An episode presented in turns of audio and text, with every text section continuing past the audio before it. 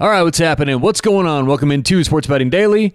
All right, I'm assuming that you just listened to the podcast from yesterday, or at least the Wednesday pod, How to Be a Pro, Parts 1, 2, and 3. So this is the continuation, Parts 4 and 5. This summer, we did a 5-part series, How to Be a Pro, and since we got a little behind this week, we're just going to replay all those on these couple podcasts. So this one right now, we're about to play 4 and 5. So this is episodes 4 and 5, How to Be a Pro. Hope you enjoy. We'll talk to you soon right here on Sports Betting Daily. All right, what's happening? What is going on? Welcome into Sports Betting Daily. Let's get to it. Our Wednesday How to Be a Pro series. We've had a couple shows so far, and today we're going to talk about the market. This is very important, very crucial. You have to know how the market works. You actually have to know how the market works in detail if you're going to beat the market, right? That doesn't make a lot of sense to say, I'm going to beat the market. I'm going to make a living betting sports, and I'm going to beat the market, and I'm going to cash out every month. But if you don't know how the market works, how are you supposed to beat the market? And if you don't know how sportsbooks make decisions they make, how are we ever supposed to find opportunity with the prices they're giving us? So let's start off by defining what is the market. The market, the sports betting market, refers to the collective sports betting world setting prices of any given game or market or you know, game, outcome, event. I don't care if it's Joey Chestnut eating a hot dog. The market decides what that price should be. It refers to the bettors, not necessarily the sports books. You see, when most people hear market, they think sports books, and that's actually not really true. Now, sports books do play an important role, right, in setting prices, setting opening lines, but very few actually do this. So before we get into the markets, let's talk about the different kinds of sports books, because this is important, right? There's two different kinds of sports books and business models that sports books choose to employ or choose to deploy. The first one, and the most popular one that we all know about, is called the retail sports book. And we'll talk about that in a second, because we're going to focus first on the market-making sports books. Again, these are the two kinds, retail and market makers.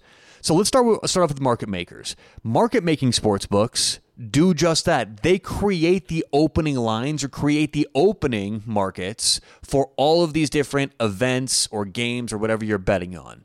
So an example of this would be maybe BetOnline, okay? They're an offshore sports book. They come up with their own price for a lot of different games. Let's talk about the NHL, because I bet the NHL. I know BetOnline is a market maker for the NHL, one of the few market makers. So how it'll work is, let's just come up with two random teams, the Colorado Avalanche and the Anaheim Ducks, okay? Let's say Anaheim is at Colorado. Well, BetOnline has their own team of people who create prices. They create lines. So what'll happen is, the day before the game, usually the same time every day, BetOnline will put out tomorrow's games, tomorrow's opening lines. And the thing about market-making sportsbooks is they charge a much more fair price point than retail sportsbooks. We'll get there in a sec with the retail, but market makers don't charge -110, -110. They'll often charge, 10 cent straddles where it's -105, -105, right? -108, -102, things like this. So market-making books have an advantage. They give people like me, where every cent you're saving is so important, more of a fair price, more of a fair bet for almost every single game, every single situation. What happens, though, with market makers is they move largely based on action early in the process. So if, in this Colorado-Anaheim game, Colorado opens up -130, Anaheim +120, let's say, well, I think, and let's say I think there's value on Colorado, I would max bet Colorado, whatever the max bet is, maybe $500 early in the process, maybe $1,000, and the line would likely move. If Colorado was -130, maybe they moved to -140 or -135, whatever, right? So retail sports books, or excuse me, let's stick with market makers. So market-making sports books open lines up, move based on action, and come up with what they consider the fair price to be. It's very rare a sportsbook opens up a line and no one bets on it. What that would mean by definition is everyone who bets on these games thinks that line is perfect, because with the added in vig, even with the 10 cent straddle of -105, -105, if the line is perfect, there would be no side to bet on. There would be no profitable side. We only make a bet when either side of the line is wrong. So it's very common that the opening sports book will have a, quote, wrong line based on what the market thinks, and it'll get hammered into place, at least what the early sports bettors think the place should be, within a matter of minutes to hours. So market makers open lines up move based on action and take all of the early action from pros because the lines are favorable and low hold, right? Low, -105, low household. That's a market-making book. These are very rare. These do not exist.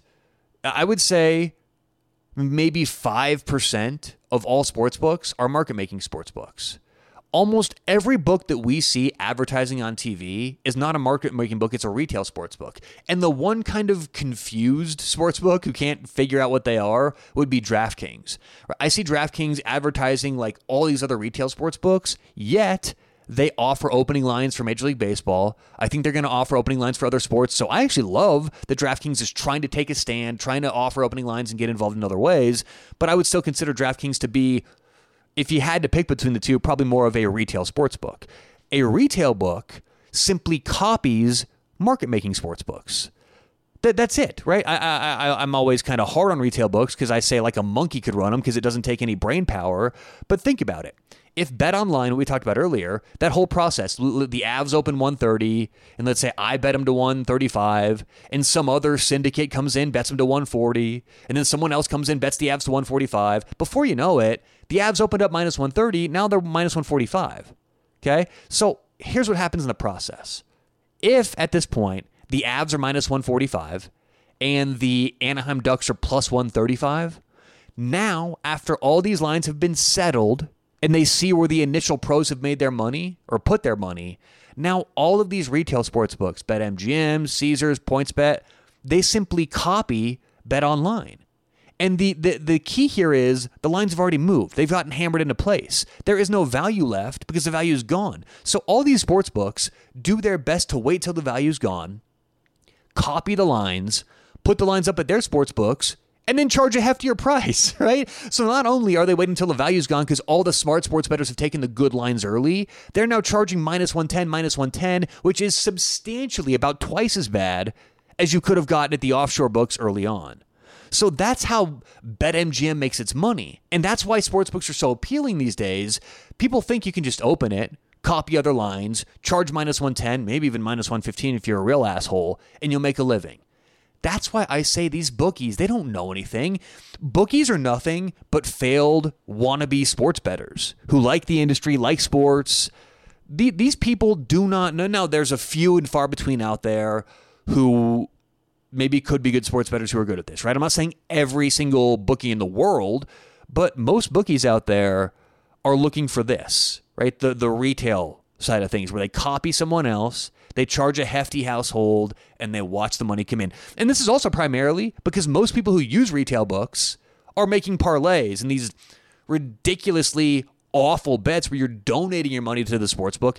If you bet on BetOnline, you're probably not making that many parlays. Now, I know if you live in a state where it's that's where you have to bet, that's a different thing.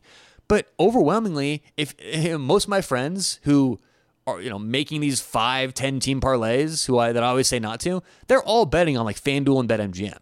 So that's the idea. Not only are they getting the worst of each price, not only are they getting the worst of each number, they're making the bets in ways that are going to lose them money like parlays. So those are the different kinds of sports books. And to know how markets work, you have to know the difference between market-making sports books, those who open lines, move on action, offer fair prices, compared to retail sports books who have hefty lines, have unfair prices, and who copy other sports books.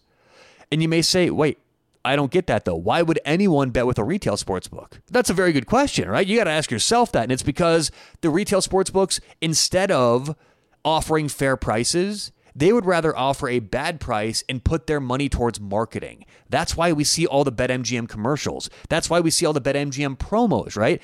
Instead of offering -105, BetMGM says, okay, we're going to offer -110, but we'll give them a 25%, parlay boost instead. That's what retail books try and do. They put their money elsewhere. It's a business decision. Most sports books out there are retail books. They don't actually have anything to do with making the market. And most market makers, all market makers, open lines, move based on action, and really have a big deal to do with where the lines are, where the lines settle into. So let's get back to the market. Now that we know the two different kinds of sports books, market makers and retail sports books, let's get back to the market. And let's talk about how lines move, because obviously we know sort of the basics of this, right? Market maker books are going to open a line. People are going to bet into those books and they're going to move. But it's actually much more about who is placing a bet with them rather than how much the bet is for. Now, I mentioned earlier, if I make a max level bet on an NHL game when it opens up, it'll move a little bit. I can move opening lines, right? Most people can move opening lines. The question is, how much can you move an opening line? 1 cent, 2 cents, 5 cents, or 10 cents, right? There's a difference, and the sportsbook doesn't care really how much the bet is for. Now, if it's a huge bet, they're going to want to balance their action somewhat, but it's more about, is Tyler making the bet, or is it some random baccarat player, right? Is this Billy Walters betting, one of the best handicappers of all time, or some random rich person who throws their money away? Sportsbooks have a profile on every single one of us. They know what kind of bets we make. They know if we're smart sports bettors. They know what kind of sports we like to bet. They know everything about us. So that's how they decide. Is this a good bet, bad bet? If they know I made, $25,000 last year betting the NHL, they're probably going to take that bet more seriously than someone who lost $25,000 last year betting the same sport. So it is more about who bets compared to how much is bet. Sportsbooks often will take a side. The common trope out there is, sportsbooks, they want 50% action on each side. They pay the losers pay the winners with the losers' money and keep their percentage. That's not really the case. That's sort of a way overly simplified version of what actually happens. More times than not, sportsbooks are taking a side. Now, what side are they taking? Sportsbooks have information. They know who's betting what. Sportsbooks want to position themselves on the side of the sports bettors that win money. Most people think the sportsbooks are sanctimonious and we all need to follow the sportsbooks and give them all of our respect and attention and blah, blah, blah. That's not the case. We need to give the best sports bettors in the world our attention because they're the ones moving the market and they're also the ones that all these sportsbooks want to be on their side. If a line opens up -3 and Billy Walters bets it all the way up to -7, the house wants the favorite to win because that's the side the pros are on. So they're going to try and position the money to where they win when the pros win. So sportsbooks do take a side. It's not 50-50 every time, okay? But I will say this. If you're going to put it in a percentage, I will say lines are made up of 80% who's making the bet and 20% what's the handle on any given side, how much was bet on any given side. And it is easier to move fresh opening lines, right? I've talked about I move NHL lines, a couple cents on BetOnline. It's easier to move those compared to, NFL lines, right?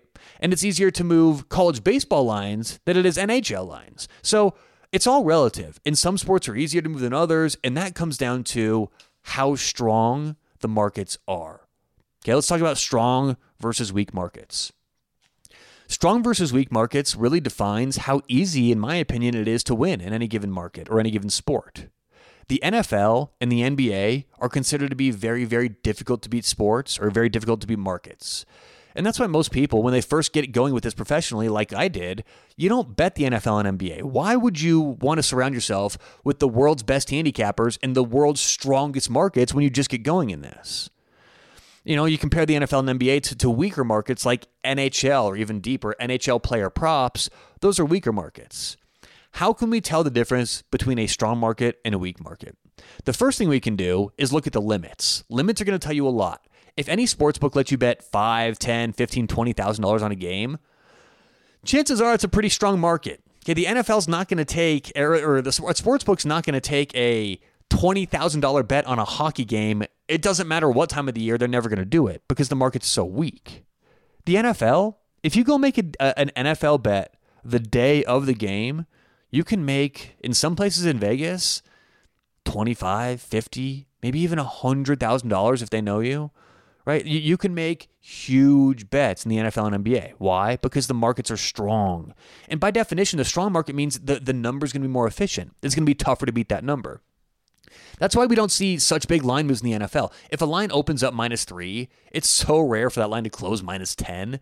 However, in the NHL, it's not uncommon for a team to open up -110, right? Like a pick'em, and they'll close -190. That happens not all the time, but way more often in weak markets like the NHL or college baseball compared to strong markets like the NFL or NBA. So you look at the limits, you look at how popular the sports are, how much money. It's all about liquidity. The more liquidity in a market, the stronger that market is. And it's simple. That's sort of like, it makes sense, right? The more money, of course, the line's going to get hammered out into more of a precise location because the people betting are going to be smarter and there's going to be more money on that game. And the reason I say the people betting are going to be smarter, it's again about the limits. If you're $1 million sports bettor, you're not going to bother with $500 limits in the NHL. You may not even bet that sport because it's not worth your while. So that's how we know the best and brightest are betting the NHL or the NFL and the NBA. The limits are so high, it's worth their while. If you can get $20,000 down on an NFL game and only $500 down on an NHL game, you obviously want to put your time and energy towards the $20,000 option because you're going to make more money a lot faster. So the limits, the liquidity, that tells you how strong or weak any market is. And my advice would be, if you're going to get going doing this, start off in the weaker markets and advance to the stronger markets as you get better.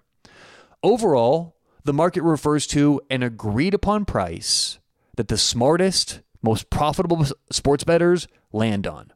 So if we're looking at an NFL schedule, like a whole sports book of NFL games on a Friday, it's pretty fair to say, okay, this is what the market agrees on. The market thinks Kansas City should be X. The market thinks that the New York Jets should be Y. This is how we can tell what the sports betting world thinks about any given game. And we should assume that that market and that line is usually almost always better than any individual, whether it's us or someone we know. I'm even talking Billy Walters. Collective IQ is always more powerful than individual IQ. Always. This is a known thing. So the market, by definition, is always going to be a very good indicator of what the best and brightest out there think about any given game. And let me say this. If you plan on making a living bucking the market and pretending like the market doesn't matter or it's not important, you're going to lose your money at a very, very fast rate. I talked about earlier this week, I did another show, another podcast I do called College Football Tailgate, and I kind of play the role of the pro sports bettor on that show.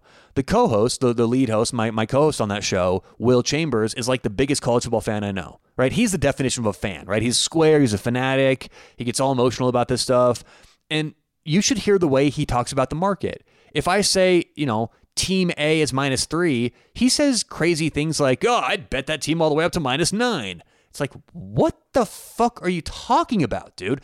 You don't talk like that if you respect the market and know how the market works. And if you do think like that, you're going to lose your money, like I said, very quickly. You have to respect the market because at the end of the day, as we said, the market is nothing more than, and I shouldn't say nothing more than because it's hyper important, but the market is a right out there, very obvious.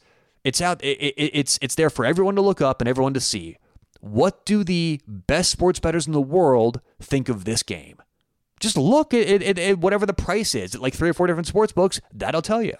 And so if you vehemently disagree, you know, this is funny. This is what I did early in my career. I tried because I really trusted my numbers, my stats. So if I bet a team -110. And that moved to like +110, I would double down. I'd go, oh, we're getting a better price, and this line's bad. I'm getting the best of it. What I learned, and it was a very, very tough lesson to learn, is that doing that consistently, what you're doing is you're bucking the market, aka you're bucking the best and brightest doing this. So if the smartest collective people making millions of dollars doing this say one thing, and you try and continuously say, nah, I think you're wrong, and I think I'm going to be right more than 55% of the time, again, that's a way to lose your money very quickly. Okay, so now that we kind of know this about the market, we have some takeaways. How can we use this? How can we be actionable and use this market knowledge with our sports betting? Couple things here. First off, we have to bet early because by definition, the closer we get to game time, the more liquid the market's going to be, the more efficient any line's going to be. You have to bet early if you're going to get good prices. We also learned that, and we didn't talk about this too much, but if this is all true, which it is, chasing steam, aka seeing where the early professional money is going, is actually not the worst thing. And that's considering the steam is real and no one's trying to pull a head fake. We're not going to get that deep on today's show.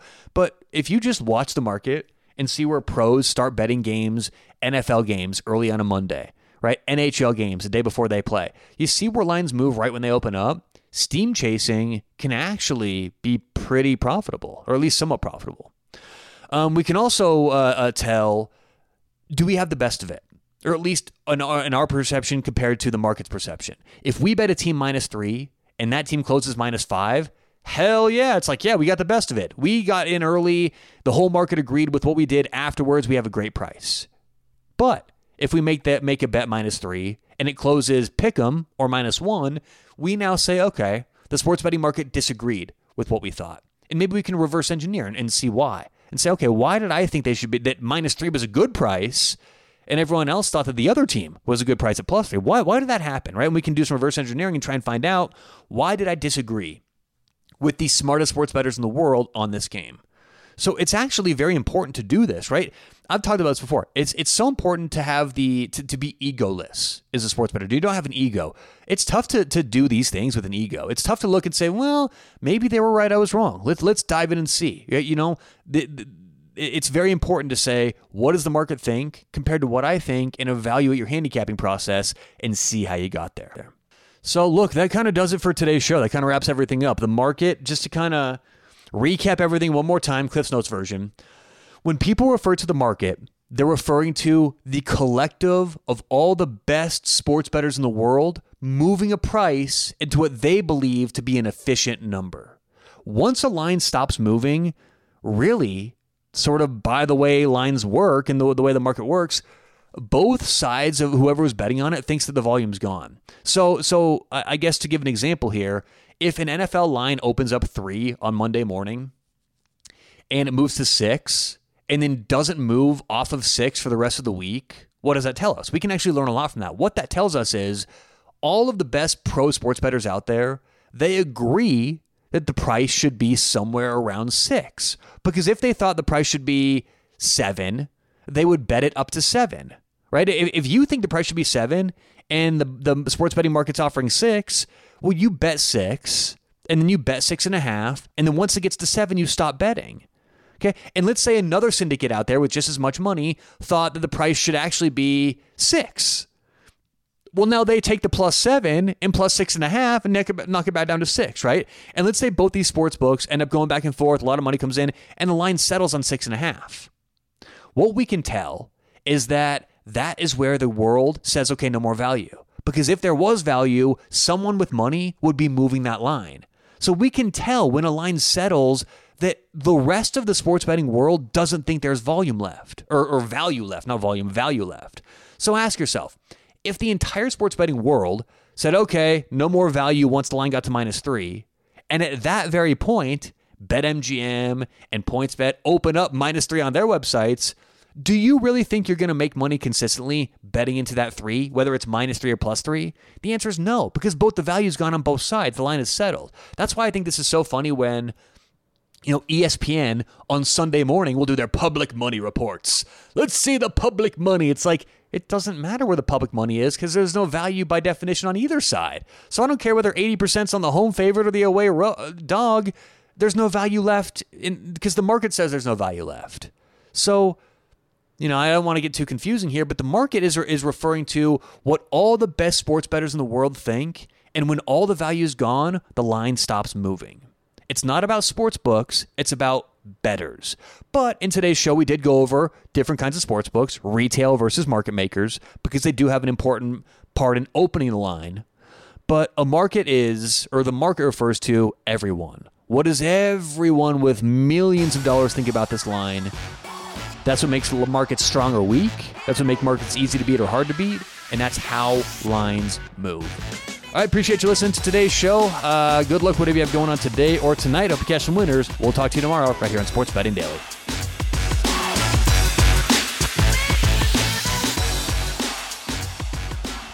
All right, what's happening? What is going on? Welcome into Sports Betting Daily.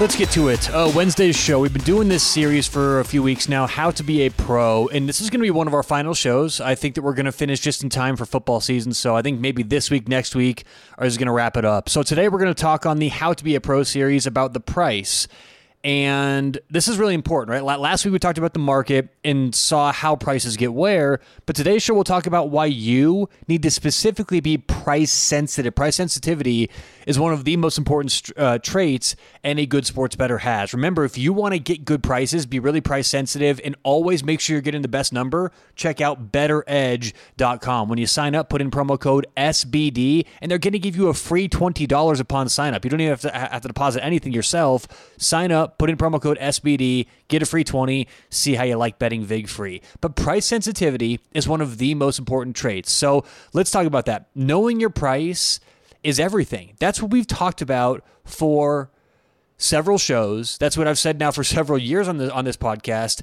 Everything in sports betting is very, very complex. The path of handicapping, what you choose to use in your handicapping, coming up with the final price. It is very complex, very nuanced. But at the end of the day, at the end of the process, it comes down to one thing. What are they charging? And what should the price be? If you've done all kinds of homework and you know your prices and you've done all kinds of regression analysis and you know a box of Cheerios should be $3 from the grocery store, that's perfect. Then you go in, and if the Cheerios are on sale for $2.50, you know you're getting a good deal. If the local grocery store is selling Cheerios for $5, you may not want to buy those because you've done your homework. You know they should be $3, right? That's an oversimplified example, but that's the same thing with sports betting. If the Broncos should be -3 and the market is charging -5, we don't make the bet. But if the Broncos are -3 and the market's at -1, of course, we want to make that bet. So knowing the price is obviously hard. We talked about that on one of the shows, how to get there, the math.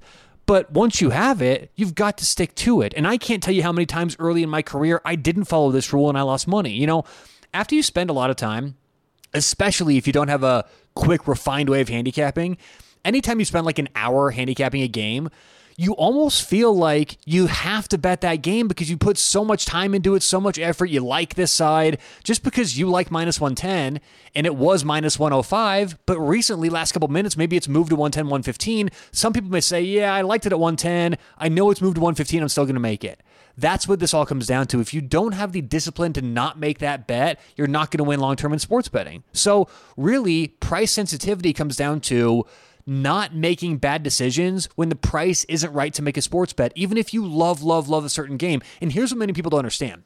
If you, let's say in an example, the Broncos are -3 against the Raiders, and if you love the Broncos -3, it's your best bet, but for some reason you couldn't make the bet, and later that day they moved to -4, and you still make the bet -4, what people don't realize is that's a different bet. Broncos -3 and Broncos -4 against the same team is a vastly different bet. And I have an exercise for you. If you track all your bets, go back to last year.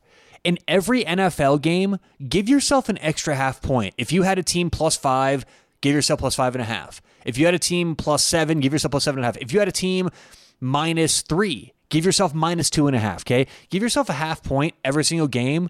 Your win percentage is going to amaze you how much it improves. That's the thing with being price sensitive. Just because you spent an hour handicapping one team doesn't mean you have to bet that team because, you know, how often does that happen with all of us? I know it used to happen with me all the time. Let's, again, random game off the top of my head. Let's say the Brewers are playing the Reds. And for some reason, you love the Brewers, right? It's like, oh, I want to bet the Brewers.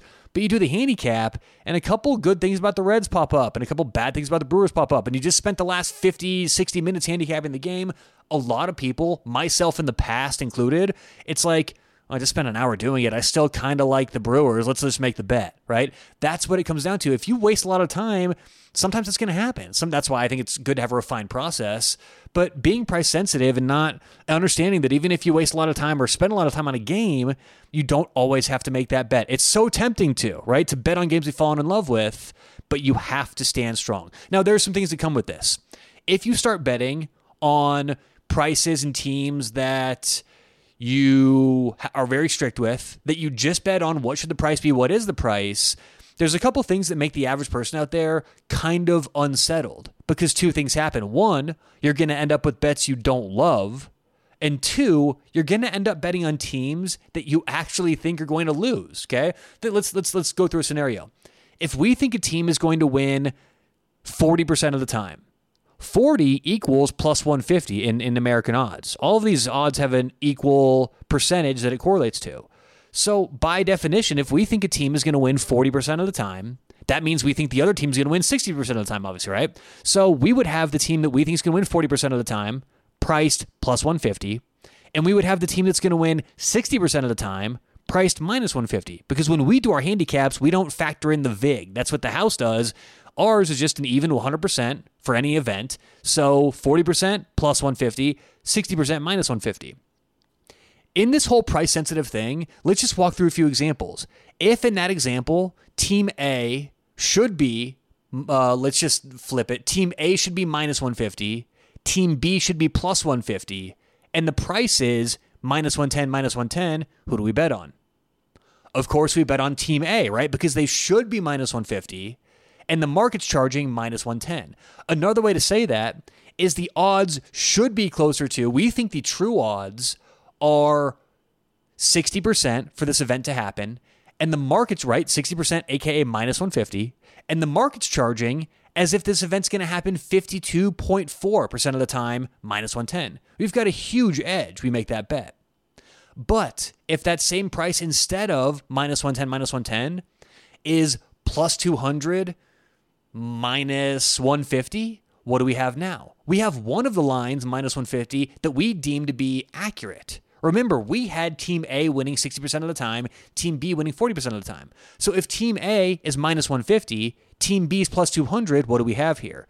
Team A lines up with our projections. We had Team A minus 150. The market has Team A minus 150. No bet, right? It's exactly what we thought. There's no value there. But Team B, we had plus 150. The market's charging plus 200. So you make that bet. Now you have a plus 200 bet in your portfolio that you've made. So let's walk through this. What you've just done is you've made a wildly profitable bet. If you always make a bet at plus 200, that should be plus 150, you're going to get rich very fast. But here's the caveat. We're actually betting on a team that we think will lose. We're betting on a team that we think will only win 40% of the time. So you may say, why the hell would you do that? Why would you bet on a team that you know or think is not going to win even half the time? Here's why. Because they're charging as if they're going to win far more often.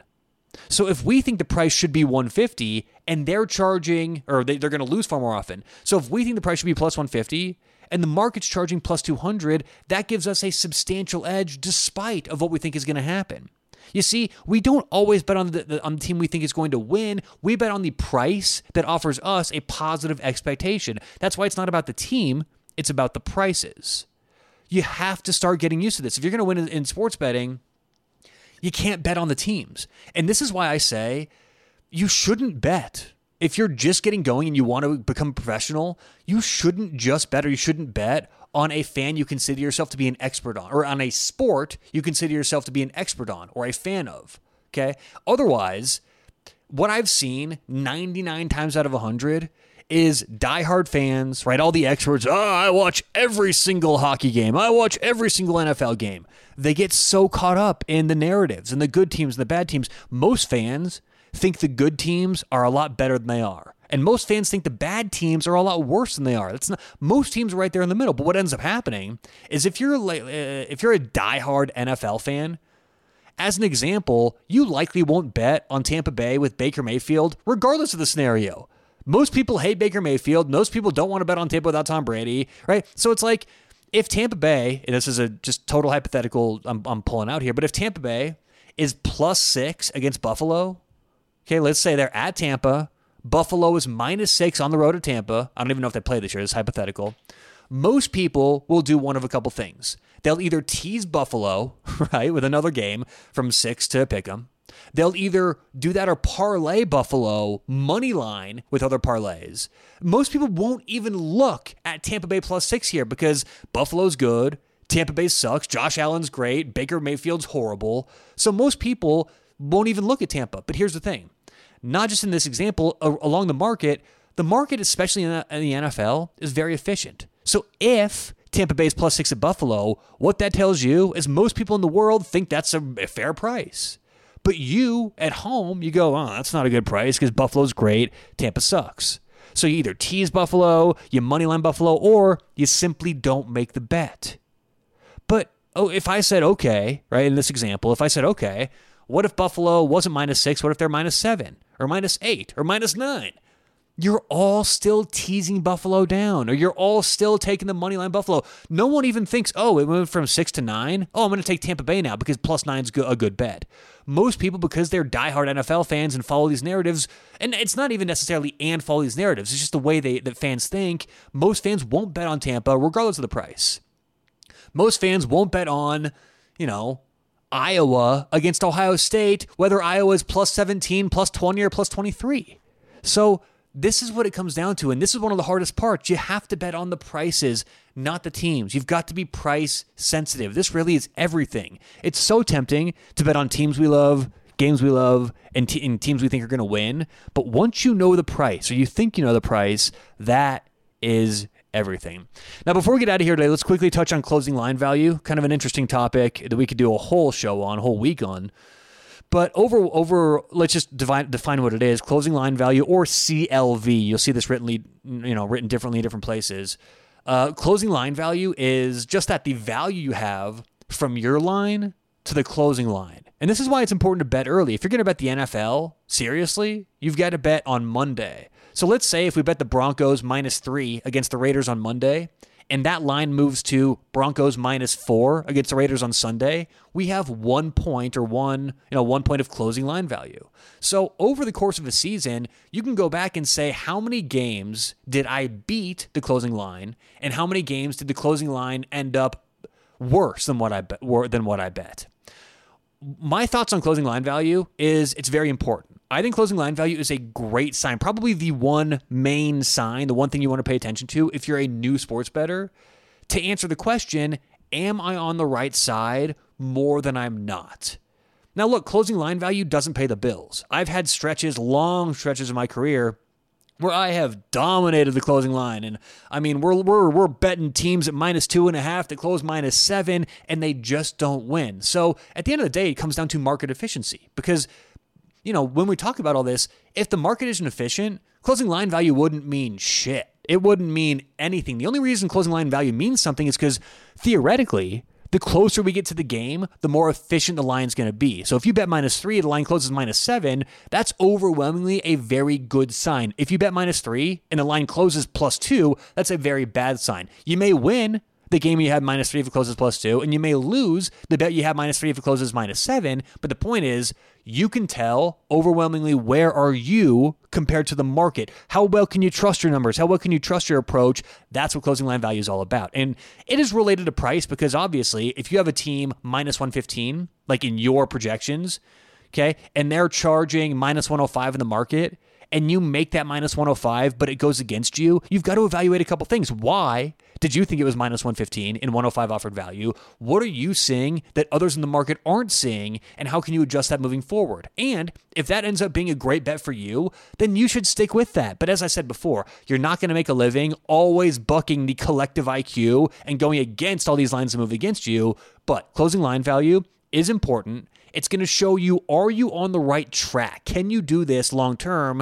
Closing line value is very important for that. And we would have no closing line value it wouldn't mean anything if the market wasn't efficient. And I do believe in the efficient market hypothesis for sports betting. You can look it up. I believe it exists here, and that's why closing line value is so important. But overall, today's takeaway, price is king. You should know the price and stick to it. Bet on the prices. Don't bet on the individual teams involved.